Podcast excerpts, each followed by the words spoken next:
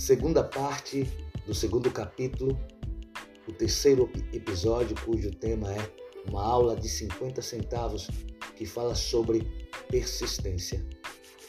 Pouco depois de Derby ter recebido o seu diploma na Universidade dos Golpes Duros, ele testemunhou algo que provou que não nem sempre significa não. Uma tarde, ele ajudava o tio a moer trigo em um moinho antiquado. O tio operava uma grande fazenda, onde viviam vários agricultores arrendatários.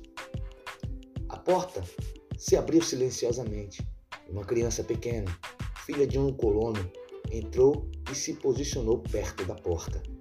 O tio levantou a cabeça, viu a criança e resmungou para ela: O que você quer? A criança respondeu mansamente. Minha mãe disse para mandar 50 centavos para ela. Não vou mandar nada, respondeu o tio. Vá para casa. Mas a menina não se moveu. O tio continuou trabalhando, sem notar que ela não havia ido embora. Quando levantou a cabeça de novo e a viu ali parada, ele disse: Já falei para ir para casa. Vá ou vai apanhar. Mas ela não se mexeu. O tio soltou o saco de grãos que estava prestes a despejar no moinho e começou a andar em direção à criança. Derby prendeu a respiração. Ele sabia que o tio tinha um temperamento explosivo. Quando o tio chegou ao local onde estava a criança, ela deu um rápido passo à frente, olhou nos olhos dele e gritou a plenos pulmões: Minha mãe vai ter esses 50 centavos.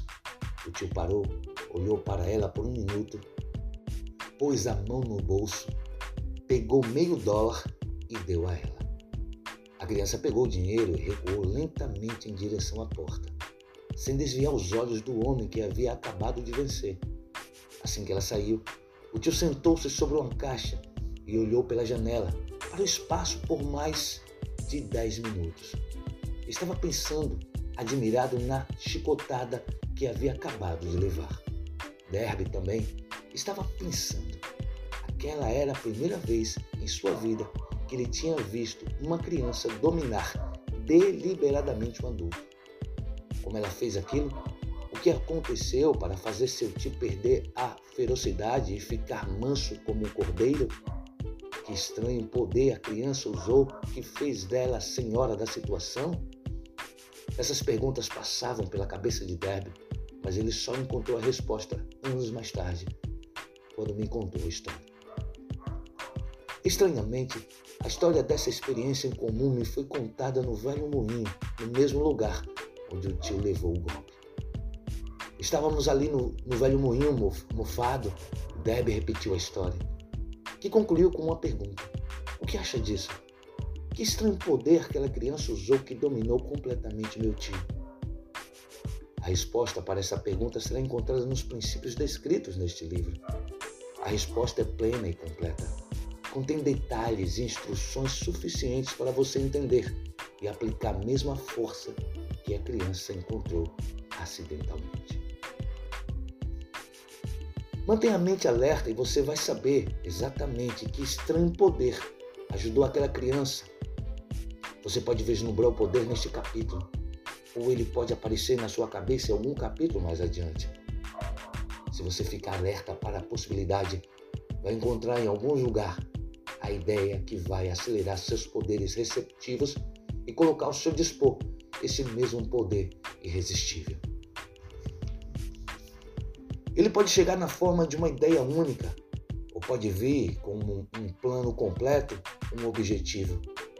Pode até fazer você voltar às suas experiências passadas de fracasso ou de derrota, e assim pode trazer à superfície alguma lição com a qual você pode recuperar tudo que perdeu na derrota.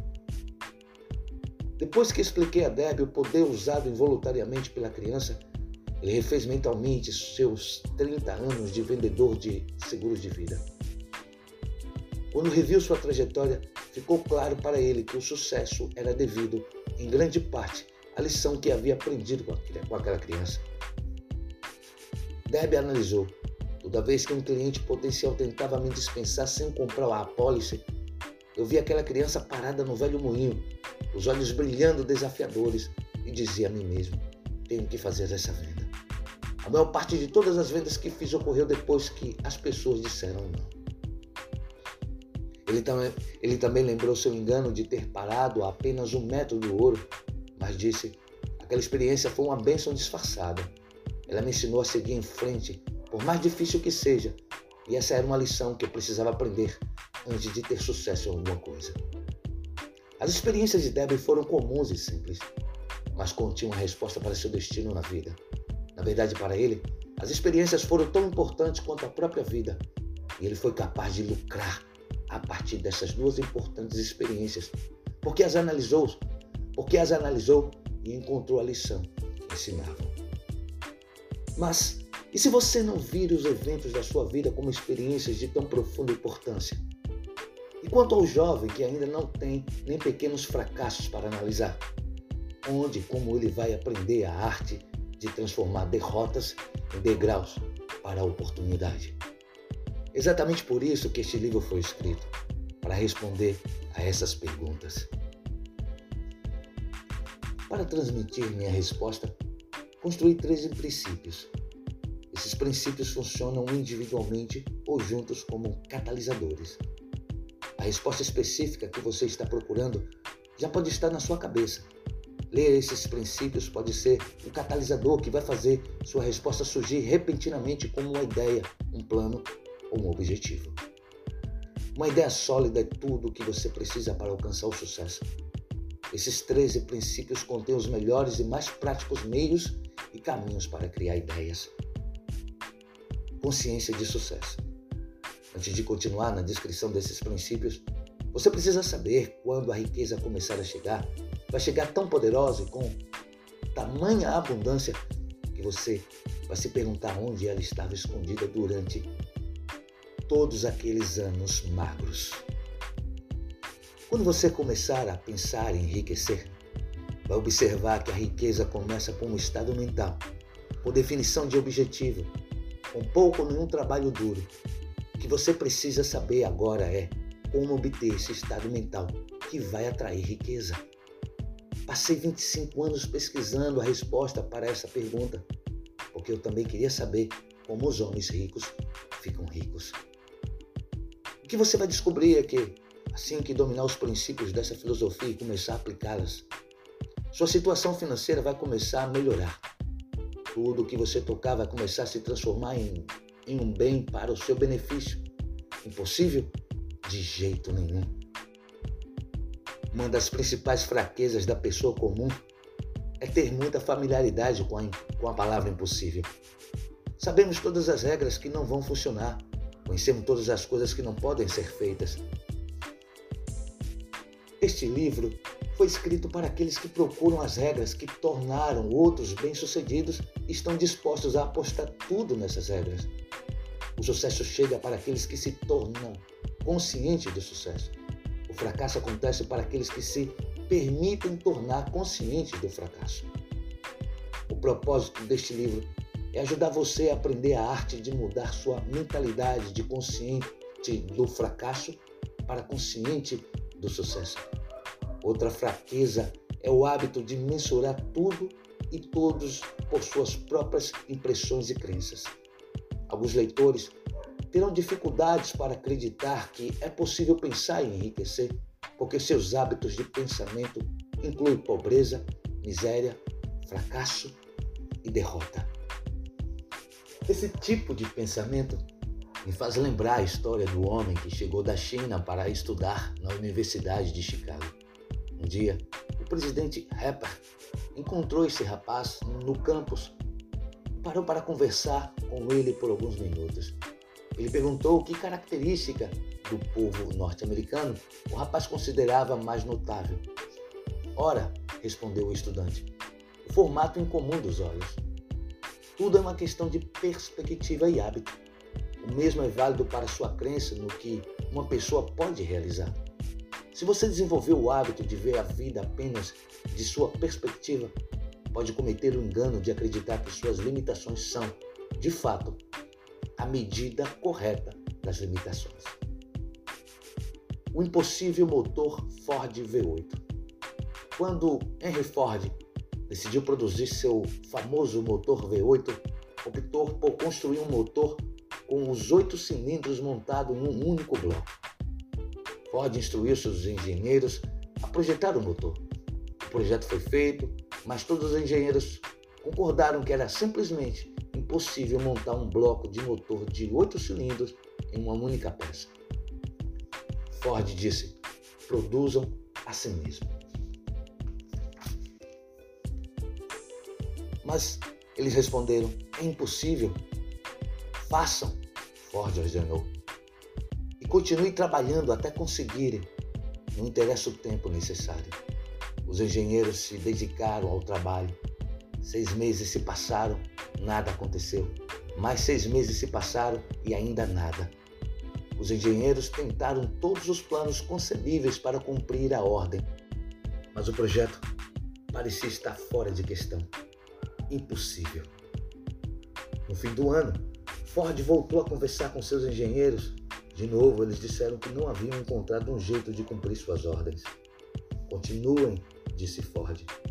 Eu quero e vou ter. Eles continuaram, e então, como que por um passe de mágica, o segredo foi descoberto. A determinação de Ford havia vencido mais uma vez.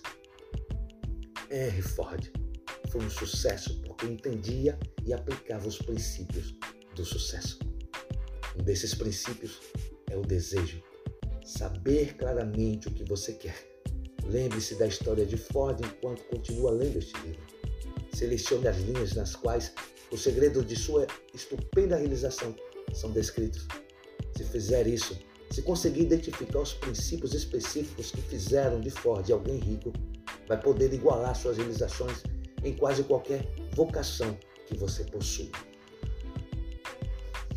Porque você é o senhor do seu destino. Quando o famoso poeta inglês William Allen escreveu os versos proféticos: Sou o senhor do meu destino, sou o capitão da minha alma, ele devia ter nos informado de que o motivo pelo qual somos senhores do nosso destino, capitães de nossa alma, é termos o poder de controlar nossos pensamentos. Ele devia ter nos contado que é porque, de algum, de algum jeito, nosso cérebro fica magnetizado pelos pensamentos dominantes que guardamos na mente.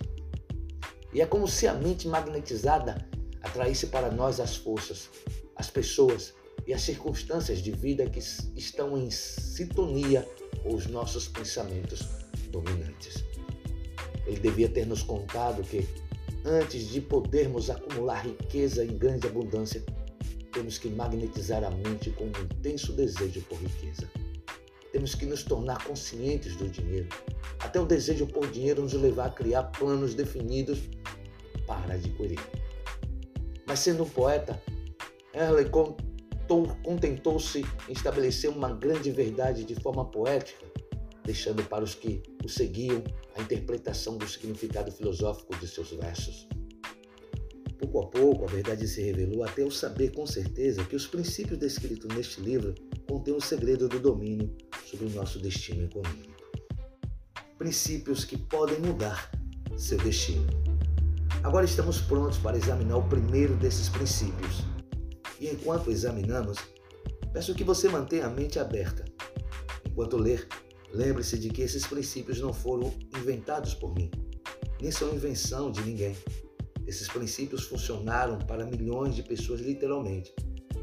Você também pode colocá-los para trabalhar para você para seu próprio e duradouro benefício. Vai descobrir que não é difícil, é fácil. Há alguns anos, fui o patrono da turma de Salem College em Salem, Virgínia Ocidental. No discurso, enfatizei com tanta intensidade a necessidade de ter um desejo ardente que um dos formandos se convenceu completamente e fez disso uma pedra fundamental da própria filosofia. Aquele rapaz se tornou congressista e uma figura importante na administração do presidente Franklin. Ele escreveu para mim uma carta em que colocou com tanta clareza sua opinião sobre o princípio do desejo delineado no próximo capítulo decidi publicar sua carta como introdução desse capítulo. Ela dá uma ideia das recompensas que virão. E diz assim: Meu caro Napoleão, Minha atuação como membro do Congresso me fez conhecer os problemas de homens e mulheres. Escrevo para oferecer uma sugestão que pode se tornar útil para milhares de pessoas dignas. Em 1922, você discursou na formatura de Salem College e eu era um formando. Naquele discurso, você plantou em minha mente uma ideia que foi responsável pela oportunidade que agora tenho de servir as pessoas do meu estado e será responsável, em grande medida, por qualquer sucesso que eu possa ter em meu futuro. Lembro como se fosse ontem da maravilhosa descrição que você fez do método pelo qual Henry Ford, um homem de pouca escolaridade, sem nenhum dinheiro e sem amigos influentes, alçou voos muito altos. Foi então que tomei minha decisão, antes mesmo de você concluir seu discurso, de conquistar meu lugar, quaisquer que fossem as dificuldades que eu tivesse que superar. Milhares de jovens vão concluir os estudos esse ano e nos próximos anos. Cada um deles estará procurando uma mensagem de incentivo prático, como a que eu recebi de você. Vou querer saber para onde se voltar, o que fazer para começar na vida. Você pode dizer a eles, porque ajudou muita, muita gente a resolver seus problemas. Existem hoje milhares de pessoas nos Estados Unidos que gostariam de saber como pode transformar ideias em dinheiro. Pessoas que têm que começar do zero, sem recursos, e recuperar suas perdas. Se alguém pode ajudá-las, esta pessoa é você. Se publicar o livro, eu gostaria de ter a primeira cópia que sair da gráfica, autografada por você. Com os melhores votos, acredite. Cordialmente, J. Randolph. Desde aquela época, em 1922, vi J. Randolph progredir e se tornar um dos principais executivos da empresa aérea do país, um grande palestrante motivacional e senador dos Estados Unidos pela Virgínia Ocidental. 35 anos depois de ter feito aquele discurso, foi um prazer retornar a Salem College em 1957 como orador do bacharelado. Na ocasião, recebi um diploma honorário de doutor em literatura da Salem College.